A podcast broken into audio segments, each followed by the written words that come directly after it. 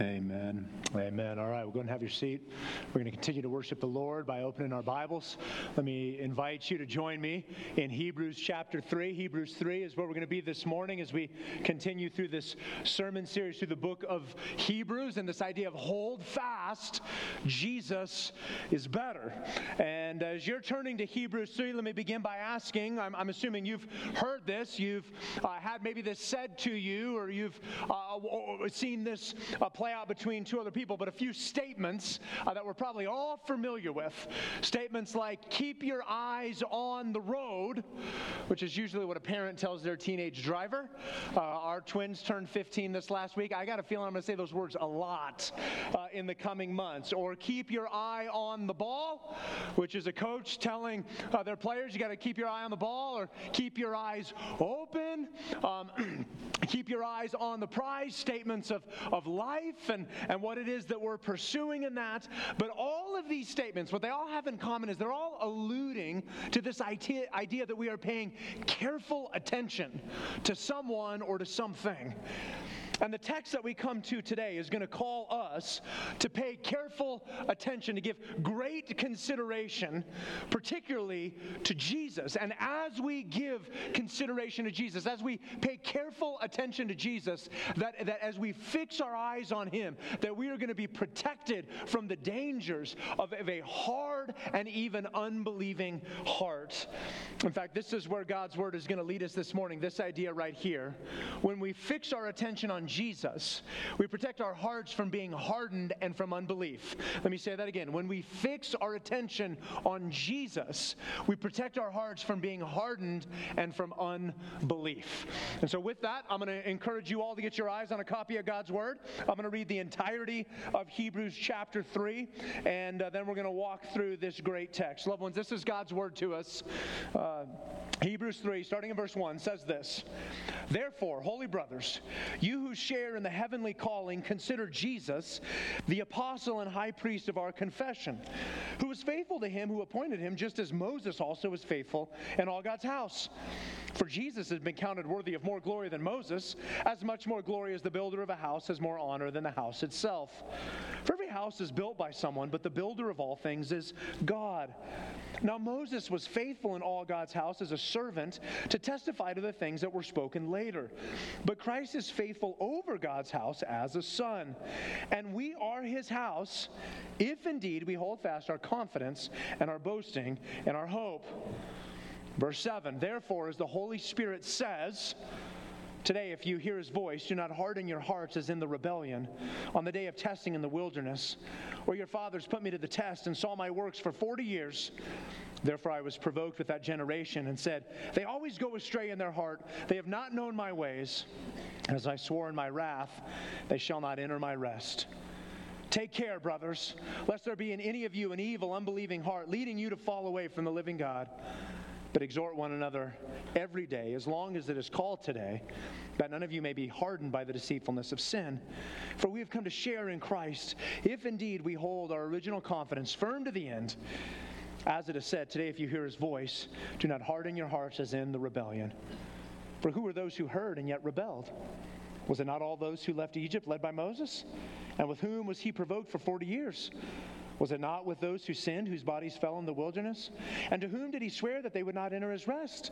But to those who were disobedient. So we see that they were unable to enter because of unbelief. Loved ones, this is God's word to us, and it will stand true for all of time. Amen? Amen. Let us pray. Oh, gracious and good Heavenly Father, we are so thankful to you. For so many things, God, we're thankful for your word. God, that your word does your work. God, that your word is going to be a word of exhortation. God, your word is going to be a word of conviction. God, your word is going to be a word of encouragement. And your word will do so much more. And so, Father, we thank you for your word. God, we want to sit under your word. We want to be submitted to your word. God, we want to hear all that you have for us and to respond accordingly. And so, God, inasmuch as you issue this warning, and parts of this are rich and exciting, and others of these words that you have for us are firm, and maybe even feel very stern or even harsh at times. And God, I pray that we would remain under your word, abide in your word. And God, not only for us, but as always, we want to pray for another church in the area. And this morning, God, we're praying for New City Church and for Pastor Nate Bush. God, praying for them that they would remain under your word, that they would be faithful to your word. God, that you would be accomplishing your purposes in them in the same way that we desire that you would accomplish your purposes within us. So God, would you come now, have your way, open our eyes to your word and all that you have for us. And we pray this in the matchless name of our Lord and Savior, Jesus Christ. And all God's people said, amen. Amen. All right. Well, the title of the message this morning is Considering Jesus. Considering Jesus. And when you think of considering, when we think of considering, maybe it's kind of passive or apathetic or mundane in terms of what we think, but the biblical term here is to focus our attention on or to think intently of an individual or a thing. And so we want to fix our attention on Jesus. And that's the imperative command that comes out of verse 1, that we're to consider Jesus. And so the way the chapter breaks down, there's really two distinct parts to Hebrews chapter 3. The first part, verses 1 through 6, is this command to consider Jesus. And then verses 7 through 19 is the warning that comes to hear his voice and to not harden our hearts. And you might be tempted to go, well, what's the connection between these two things? These seem like two totally independent ideas, and yet the connection is this.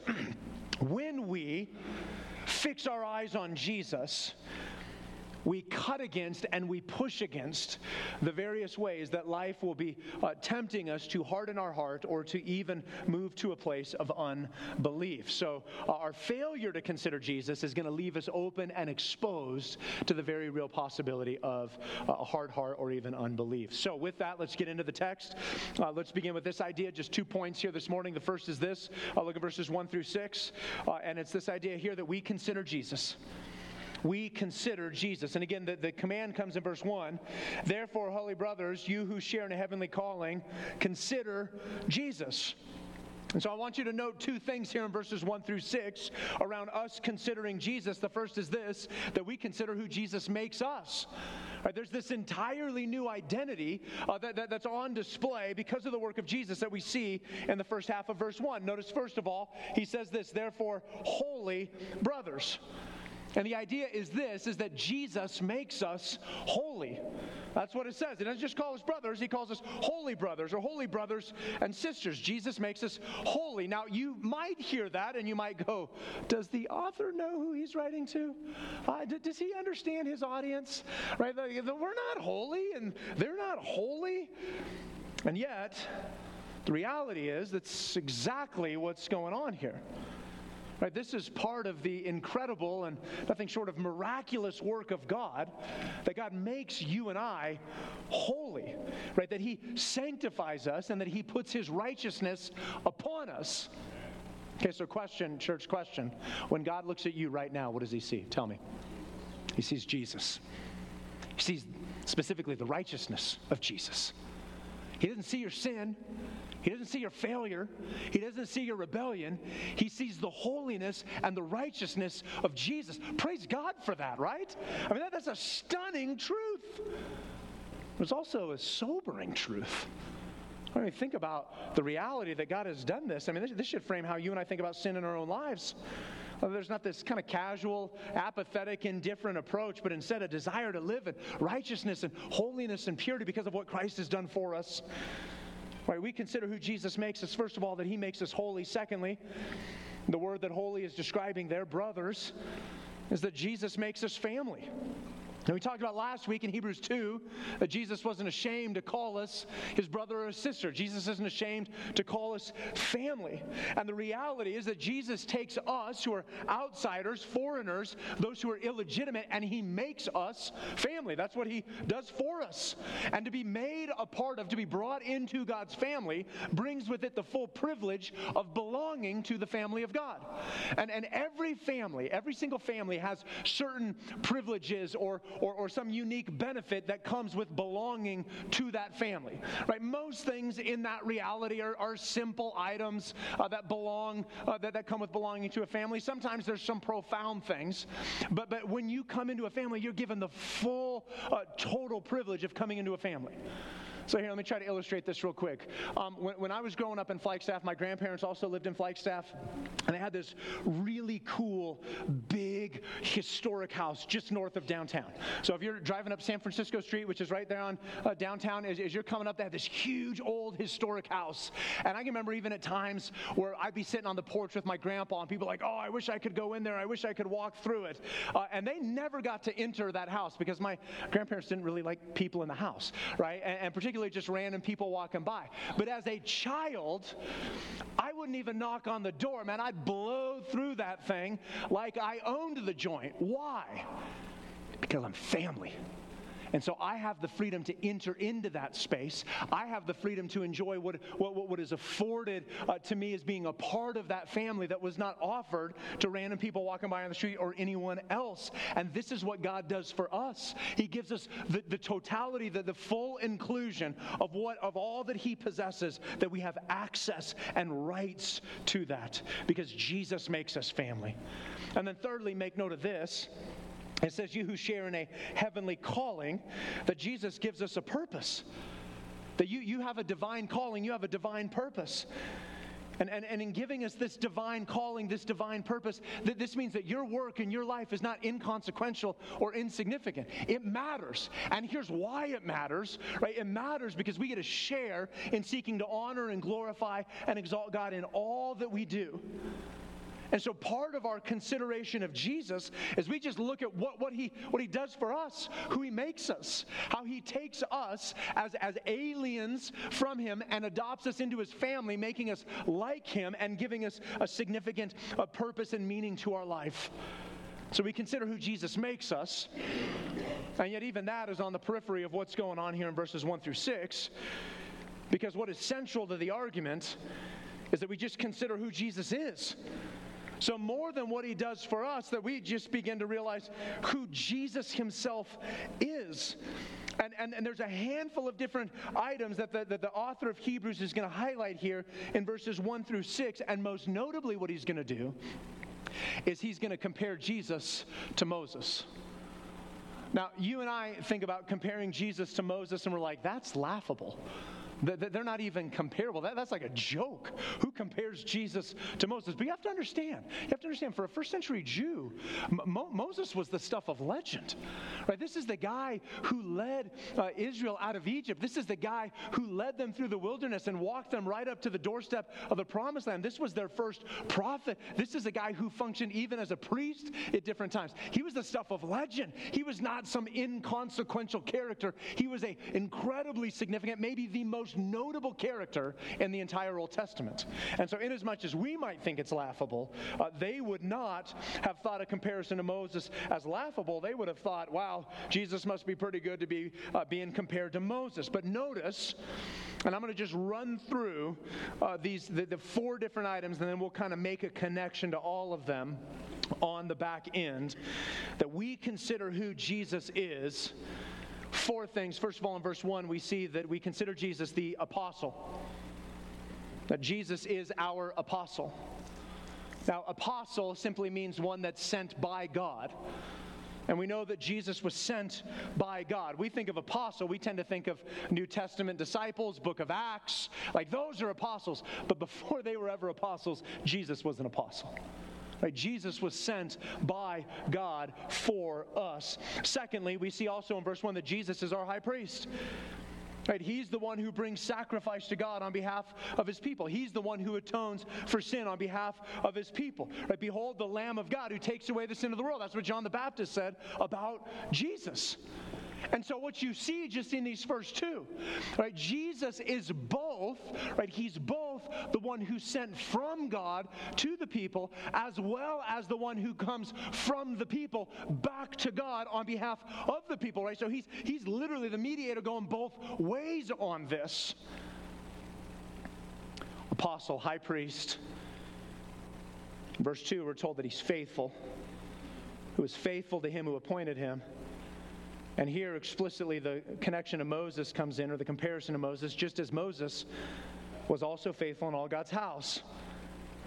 But notice the author doesn't let Moses hang long before just making a very clear statement that Jesus is simply superior. He's better than Moses. Verse 3, for Jesus has been counted worthy of more glory than Moses. He's like, hey guys, just in case you're wondering, well, we're going to compare these two, but they're really not incomparable. Jesus is counted worthy of far more glory than Moses. Why? Well, look at what he goes on to say. As much more glory as the builder of a house has, more honor than the house itself. For every house is built by someone, but the builder of all things is God. Now Moses was faithful in all God's house as a servant to testify to the things that were spoken later, but Christ is faithful over God's house as a son. And so here in these verses, we see our latter two items that deal with Jesus. First of all, this, that Jesus is our builder. Right? Jesus is our builder. And specifically to Jesus, there's more glory ascribed to him than to Moses because Jesus is the builder. Well, why is that? Well, because a house or a structure or any building for that matter is simply a reflection of the creativity and the ingenuity of the builder to take the raw materials and create an actual structure. Right? A house is just an inanimate object. It takes some level of skill and some level of vision to take those raw materials and to create an actual house. And that's what God is saying that Jesus does. And so think about it. If anyone in here, well, maybe a lot of us haven't built a home. How many of you have ever done some kind of major remodel? Any remodel in your home, right? And so what do you do when you finish the remodel? You invite all your friends over so they can tell you how great it looks, right? Like that's what you do. You want all your friends to know how awesome your remodel looks, so you invite everyone over and you do that. But when people come in, they don't walk in and they're like, oh, praise the tile. Oh, I'm so that countertop, praise the... No, they don't do that. And even the compliment around the color or the scheme or the material is really ultimately about the builder. Because they're saying, you had the vision, you had the wherewithal to see how this would work in this space. Jesus is the builder who's over the house. Moses, he's just a part of the house. Right? He's faithful, thankful for that, but he ain't doing anything special. He's just hanging out with everyone in the house.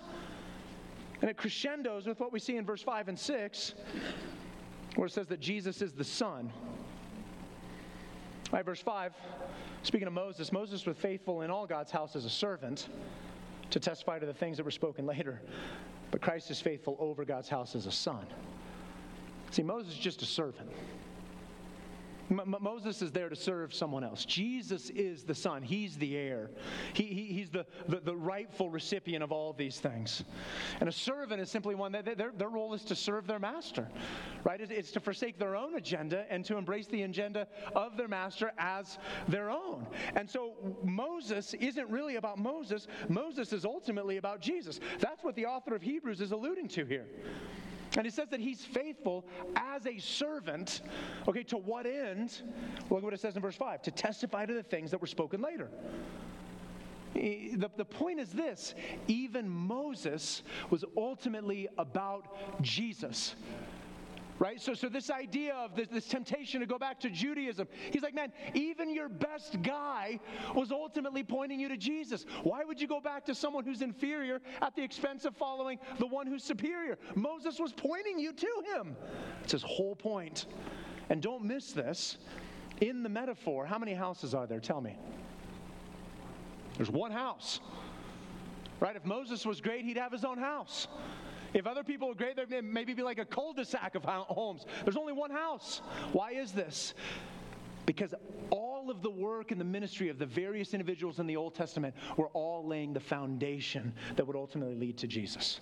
It's the whole point. There's only one house. We don't need another house. We got a son of the house. Everyone else is just a servant within the house. Moses even goes on to say this in Deuteronomy 18. He says, God will raise up for you a prophet, and it's to him that you should listen to. And maybe in the back of his mind, he's like, well, you probably won't listen to him. You didn't listen to me either, but I'm just telling you, you should listen to him. And Jesus is the son who's faithful over God's house. And it's his supremacy to Moses that's seen in him being the son and Moses simply being the servant. Okay, so what's the implications of this? Why belabor this? Why draw this out? Two things that I think are really important for us in light of what we're seeing here in verses 1 through 6 of Hebrews 3. Here's the first thing. Loved ones, it's this, that we're the house. You and I are the house. Look at verse 6. And we are his house. Jesus isn't working to build a physical structure. He's not putting drywall and 2x4 together to say, look at how great I am. He is taking people, you and I, and he's building of us a house. 1 Peter 2 says this, you yourselves like living stones are being built up as a spiritual house. Ephesians 2, so then you're no longer strangers and aliens, but you're fellow citizens with the saints and members of the household of God. God is building his people. Church, he's building you and I into a structure that is meant to be for his glory. And it's helpful for us as well because it helps us to see our place. Jesus is over the house. We're just like Moses. We're servants within the house. We're the house. But then don't miss the end of verse 6. Right, this conditional statement that probably had some of you getting uncomfortable even as we were reading through the text a few minutes ago. We are his house if, we don't like seeing that. We just want to be told we're his house, period. But that's not what the Bible says. We are his house if indeed we hold fast our confidence and our boasting and our hope. He's saying, hey, here's the deal. You're the house if we hold fast. Right, that's the second part of this. Second implication, we must hold fast. This is the big if statement here in verse 6. There's actually another one in verse 14. And this conditional statement maybe starts making us a little uncomfortable. Maybe it starts to bother us a little bit. Well, here, let's just walk through it and let's see how God's word is actually helping us, not confusing us. See, we're his house if indeed we hold fast our confidence and our boasting and our hope. Okay, well, what is our confidence and our boasting and our hope in? It's in Jesus. It's not in ourselves. It's not in our works, right? So there's nothing in here that all of a sudden it's like, oh, okay, well, yeah, we're still going to hold fast our confidence and our boasting and our hope in the Lord. And so what the author is saying is, here's what he's getting at. He's saying legitimate faith, true and legitimate faith is revealed through a steadfastness to the gospel. Now, church, don't confuse or conflate what's going on here. This is not in reference to salvation. This is not saying you are saved if you do these things. You are saved by faith alone and Christ alone, period. That's how people are saved, right? So don't confuse this. What the author is saying is that the test of our faith is revealed in a perseverance to our hope and our confidence and our boasting, or it is revealed that we actually don't have faith if we reject our hope and our confidence and our boasting. That's what he's getting at. And so the warning is hold fast to the faith. Hold fast to the confidence. Hold fast to the hope. That's what he's telling us to hold fast. And you might go, okay, that's still kind of scary. Or how do I know I'm doing that? Or what if I fail? Or what would enable me and help me to continue to hold fast? Let me read a quote here from a guy named Rick Phillips. Rick Phillips wrote a commentary on the book of Hebrews. I think this is a great quote. Phillips is steeped in the military, spent a number of years in the military, multiple generations in the military. Here's the quote that Phillips makes. Listen to this. He says, "It's well documented that the great commanders of history inspire terrific bravery by their simple presence, just by letting soldiers set their eyes upon them. Alexander the Great, Caesar, Napoleon, Patton, all had this aura of invincibility that produced undaunted courage in the hearts of those who saw them amidst the fray." Now, here's the connection. This is what the eyes of faith see when we fix them upon Jesus, who is the captain of our salvation. And he goes on and he says this, courage comes through seeing. You have to get your eyes on Jesus. You got to get your hearts on Jesus. Your souls have to be fixated on Christ. We have to be seeing him above all the other stuff and all the other junk and all the other garbage in this world. And when we will behold Jesus, that is the greatest defense against a calloused or hardened heart in our lives.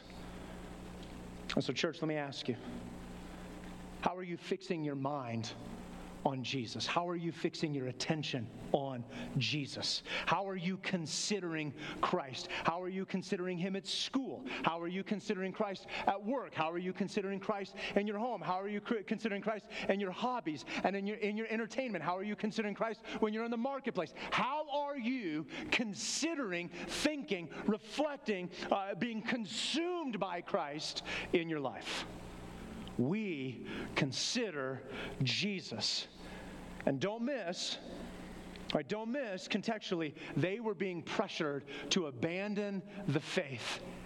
And what sustained them is to fix their attention upon Jesus. And loved ones, what will sustain you and I is when we fix our attention on Jesus. We consider Jesus. God, help us that would be true of us. So now, on the heels of this exhortation, here comes the second of five warnings that we find through the book of Hebrews. And simply this, starting in verse 7 through the rest of the chapter, it's that we heed the warning. We heed the warning. In fact, I'm going to give you a warning and also a way that we respond to the warning that we see coming out of the text. And this is the second of five warnings. But I want to pause here right at the outset. I want you to look at verse 7 for a moment, because this is just a helpful, quick, anecdotal side note of what God's Word does in the lives of God's people. So verse 7 says, therefore, as the, tell me, who does he say? Holy Spirit, what's the next word? Says.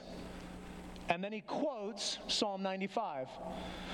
Psalm 95 is probably about 1,000 years old at the time that Hebrews was written.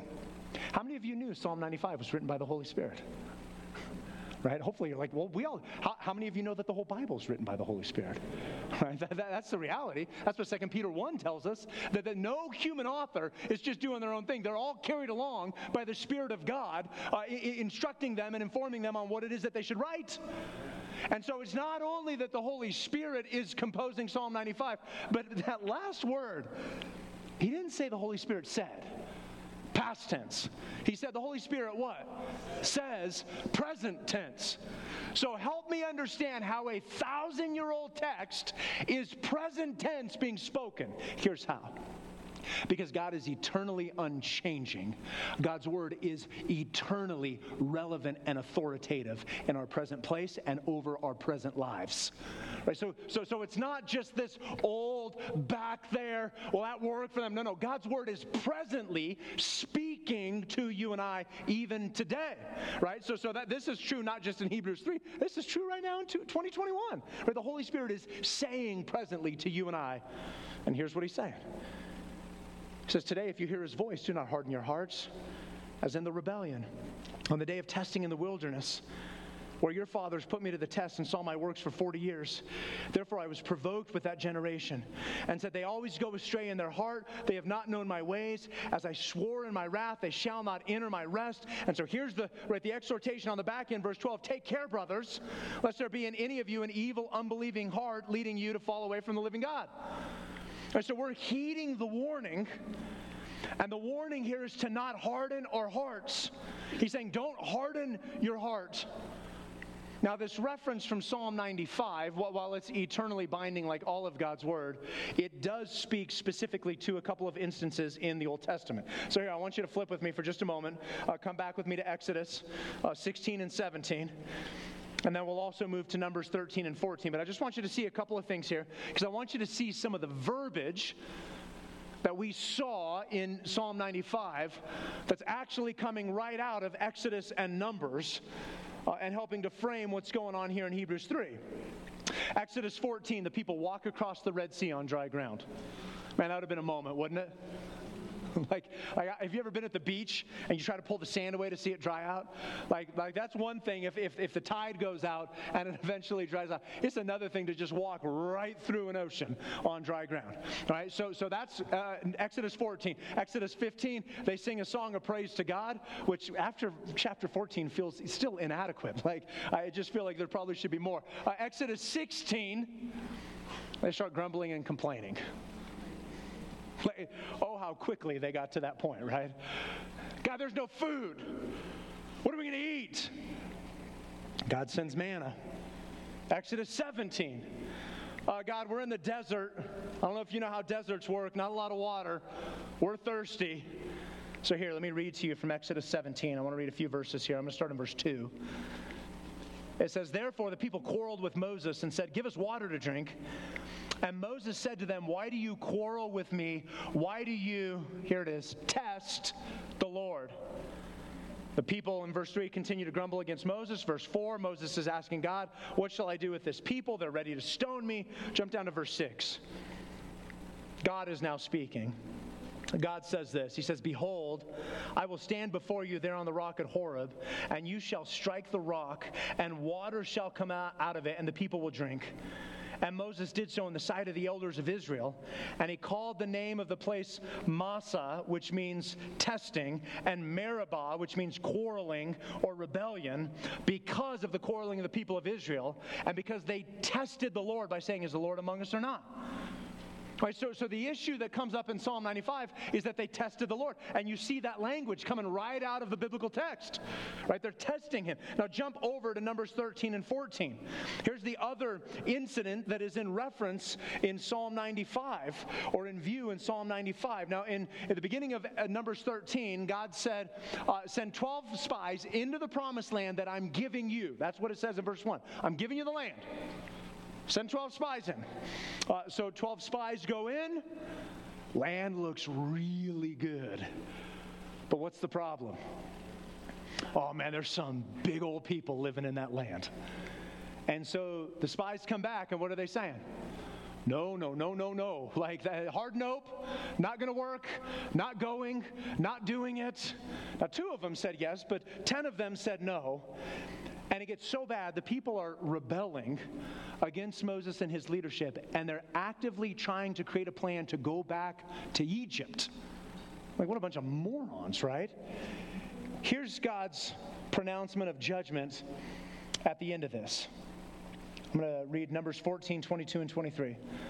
He said, "None of the men who have seen my glory and my signs that I did in Egypt and in the wilderness, and have yet put me to the test these 10 times, and have not obeyed my voice, shall see the land that I swore to give their fathers, and none of those who despised me shall see it." Now you might say, what is this? I get what that has to do with Psalm 95, but what in the world does Exodus 16 and 17 and Numbers 13 and 14 and Psalm 95 and Hebrews 3, Mike, what does that have to do with my life? And the short answer to that is everything. Because the warnings issued here weigh prominently upon us. That we would heed the warning to not harden our hearts.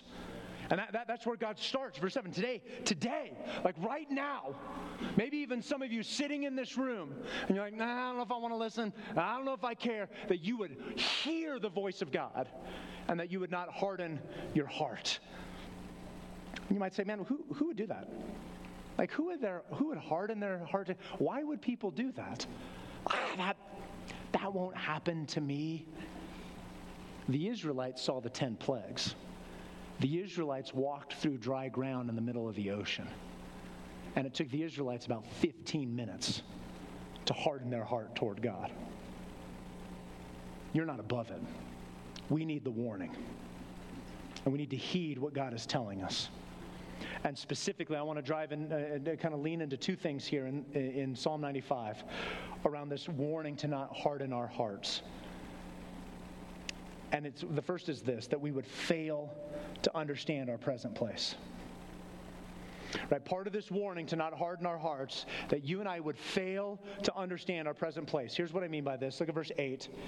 "Do not harden your hearts as in the rebellion on the day of testing in the wilderness." That word test showed up multiple times in Exodus and in Numbers. Verse 9, "Well, your fathers put me to the test." Or the people were tested in the wilderness. But here's the issue for Israel. Israel never came to understand what their time in the wilderness was all about. Do you know what their time in the wilderness was really all about? Their time in the wilderness could be summed up in this way, that God draws us out of slavery and into relationship with him. That's what happened in the book of Exodus. God drew his people out of slavery, and he's drawing them into relationship with himself. Israel never made that connection. But church, that's the exact same connection that's going on with you and I in our lives today. That's what our life is about. God is drawing you and I out of the slavery of sin, and he's drawing us into relationship with himself. And so in many ways, the wilderness wanderings are almost synonymous, or they represent our time here on earth. We are people who are sojourning toward the Promised Land, but we are presently living in the desert. And we're in the desert so that we would learn how to follow and obey and worship and give ourselves over to the Lord. That's what's going on right now.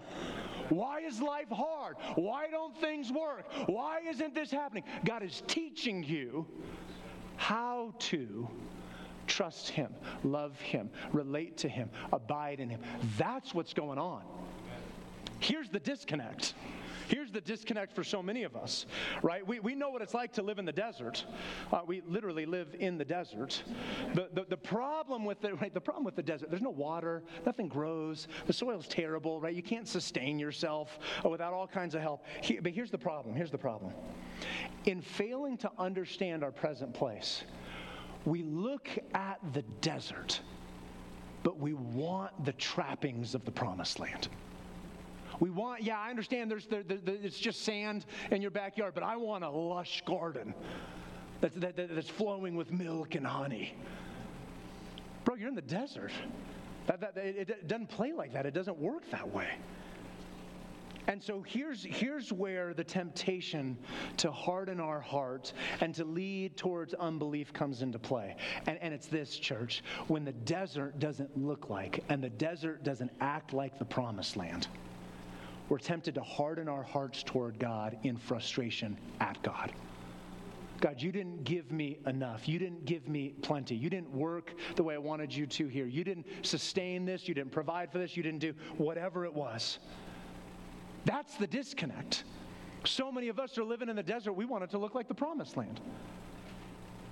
Like who in their right mind moves from the East Coast and expects New Mexico to look like the East Coast? You'd be like, oh, that's only a fool would do that. We're all doing that. We want lush, ripe, rich, prosperous in a broken, sin-scarred land.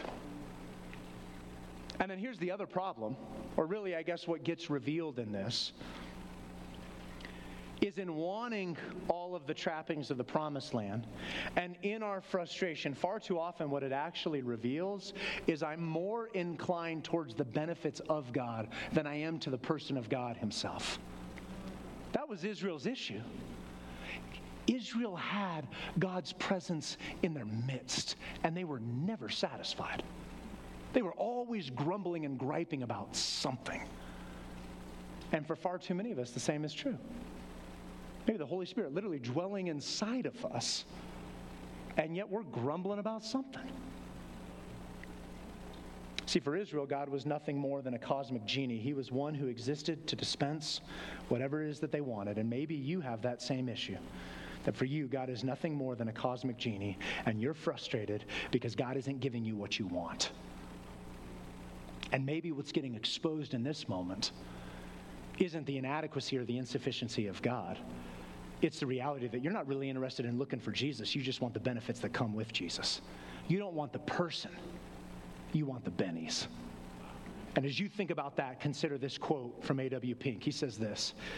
He says, "Testings reveal the state of our hearts. A crisis neither makes nor mars a man, but it does manifest him. And while all is smooth sailing, we appear to be getting along well. But are we? Our minds stayed upon the Lord, or are we complacently resting in his temporal mercies? When the storm breaks, it's not so much that we fail in it as that our habitual lack of leaning upon God or daily walking in dependency upon him is simply made evident."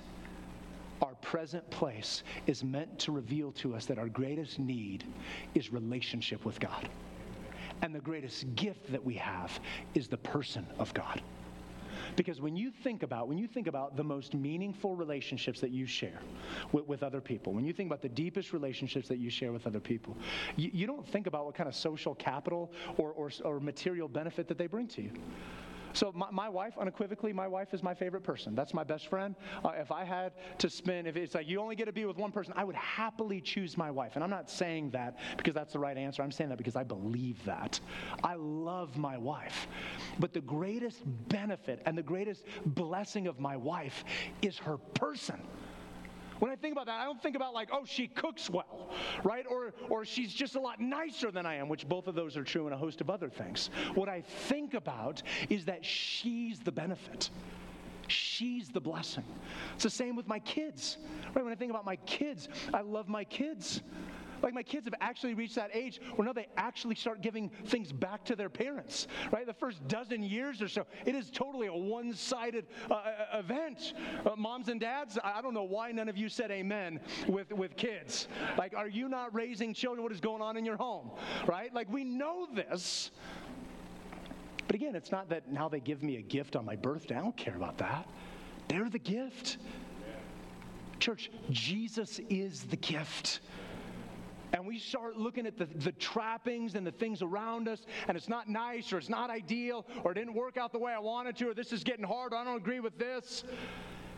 That's where the temptation to harden our hearts slips in, because we've quit looking at Jesus. We've quit thinking about Jesus. We've quit focusing on Jesus, and we're focusing on some other nonsense over here, which is the gateway and the back door towards temptation. We heed the warning to not harden our hearts. And the ways we do that, we get our eyes off our situations and we get them on Jesus. Secondly, not only that we would fail to understand our present place, secondly, and I kind of started to run into this a little bit, it's this, that we would fail to remember God's faithful work. So look at verse 9. Where your fathers put me to the test and they saw my works for 40 years.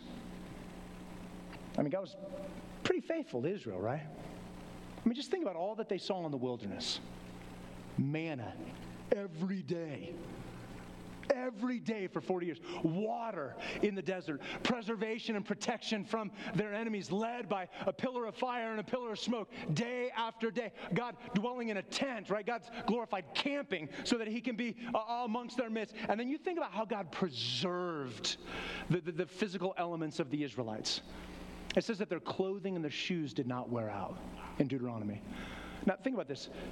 Like I got 3 teenage boys. You can get 4 months out of a pair of shoes. You're like, that's a win, right? There are teenagers that spent 40 years walking around in the wilderness, and they did it in the same pair of shoes. Because God says, that might be the greatest miracle of all in the wilderness, honestly, right? I mean, that's insanity there. And so you're thinking, who forgets that? Who loses sight of that? Who comes to the next issue and is like, well, I don't know if God's going to provide or not.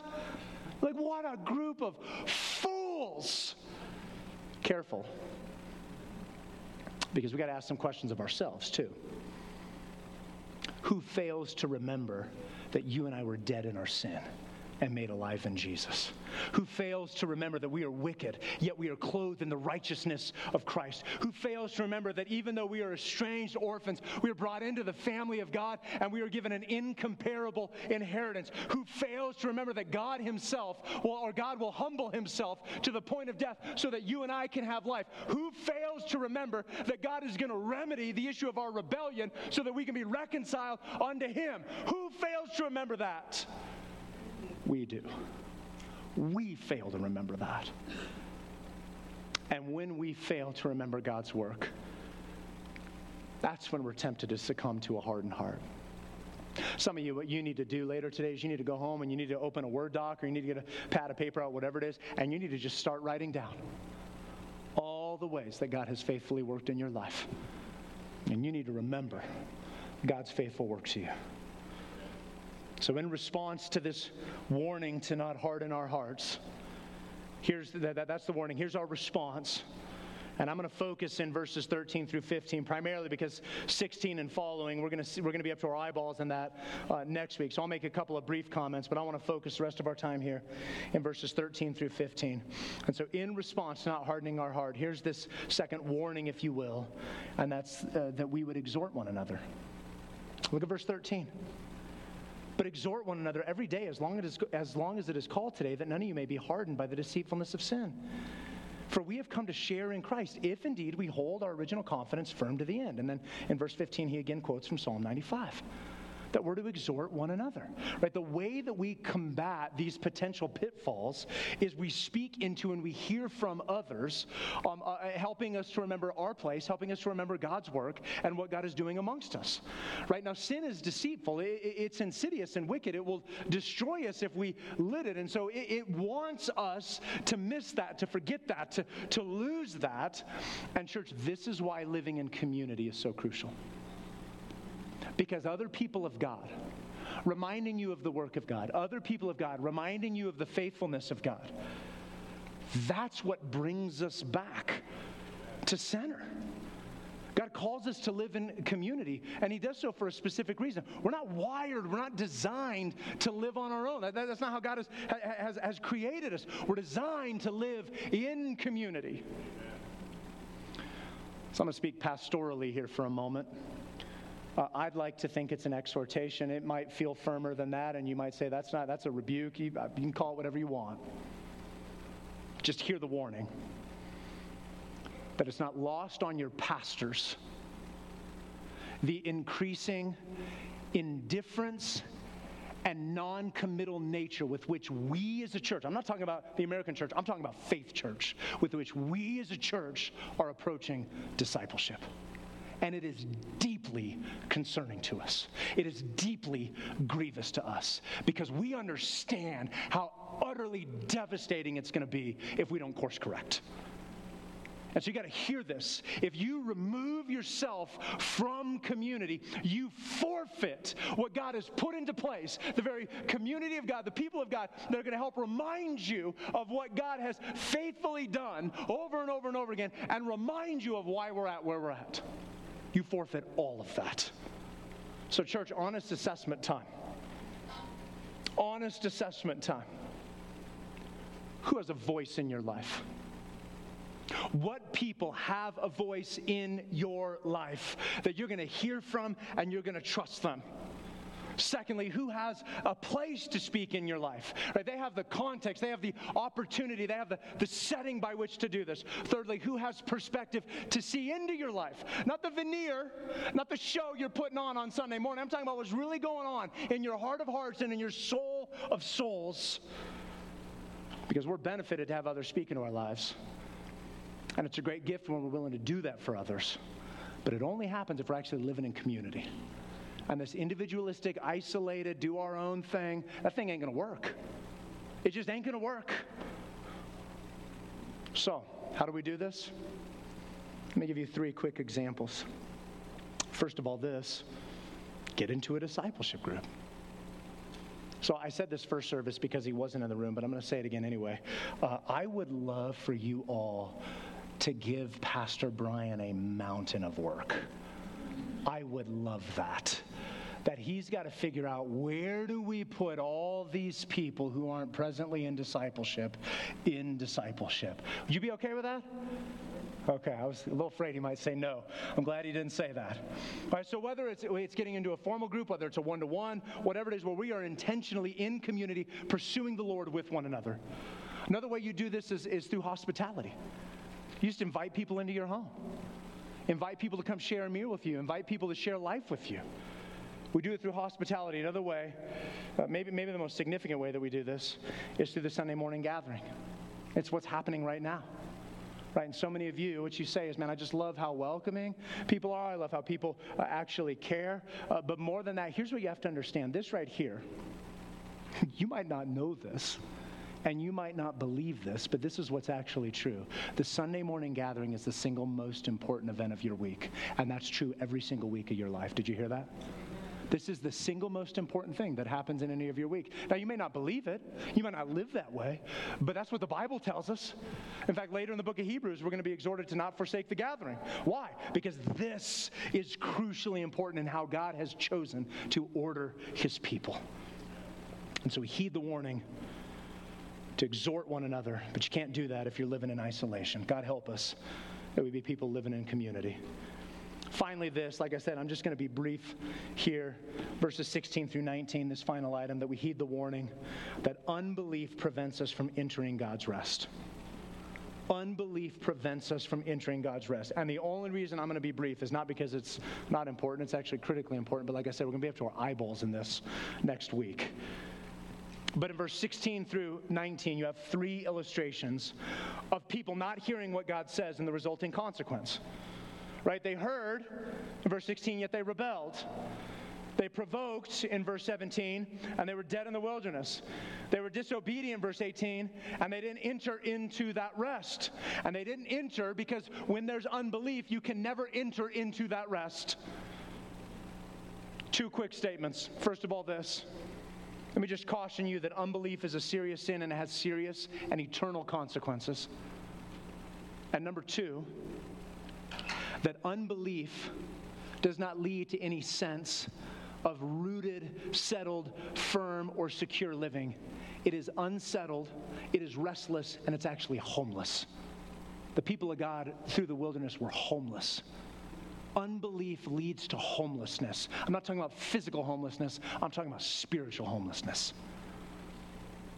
And so we need to heed the warning that unbelief prevents us from entering God's rest. God help us. We'd fix our eyes on Jesus. God help us, we'd consider Jesus.